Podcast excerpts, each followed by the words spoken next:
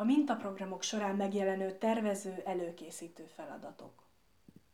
Valószínűleg jóval több feladat került fel a közös táblára, mint amit most összegyűjtöttünk, de talán nem haszontalan rögzíteni, melyek azok a feladatok, amiket a mintaprogramok összeállítása során és az első kipróbálások előtt nekünk és a résztvevő tanároknak is el kellett végezni.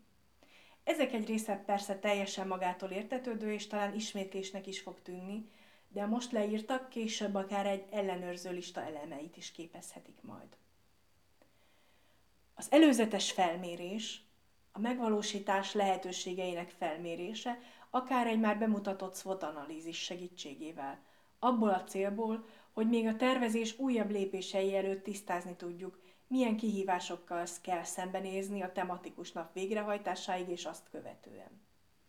Például az elérhető eszközök meghatározása, a rendelkezésre álló tér felmérése, a bevonható pedagógusok és diákok létszáma. Körültekintő tervezés, mely során a korábban látottaknak megfelelően nem csak maga a program és annak feladatai, hanem az előkészítő munka részfeladatai, azok felelőseinek kijelölése és a határidők megadása is fontos kérdés. A diákok felkészítése, mint kiemelt feladat, szintén nem megkérdőjelezhető. A tanulóknak egyrészt ismerniük kell a technikai részleteket, például az időpontokat, a helyszínt, a résztvevőket, tisztában kell lenniük a témával, tudniuk kell a velük szemben támasztott elvárásokról, vonatkozzon az a felszerelésre, viselkedési normákra, vagy a várható munkamódszerekre, és azt sem árt ismerniük, milyen célból történik mindez. A próbafeladatok és előzetes gyakorlatok akár lehetnének az előző pont részei is, de érdemes talán mégis külön választani.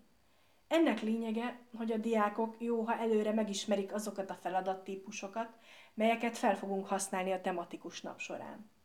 Komfortosan és biztonságban érezhetik magukat, ha hasonló vagy hasonló elemekre épülő feladattal már találkoztak korábbi tanulmányaik során. A diákok bevonása a felkészítés mellett egy olyan lehetőség, ami növelheti a diákok elkötelezettségét a program iránt.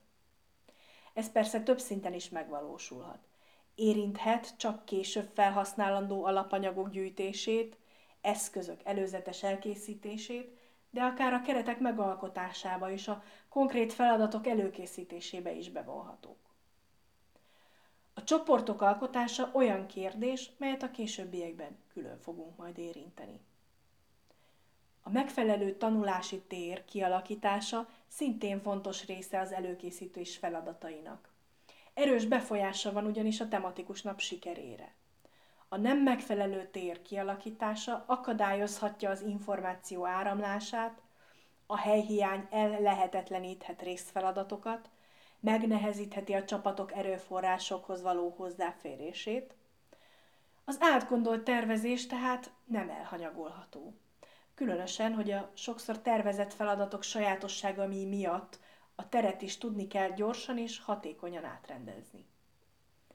A szülők tájékoztatásának és bevonásának témáját korábban már érintettük. Jelentősége szintén nem elhanyagolható, főként ha az esetleges erőforrás hiányokat a szülők bevonásával orvosolni tudjuk.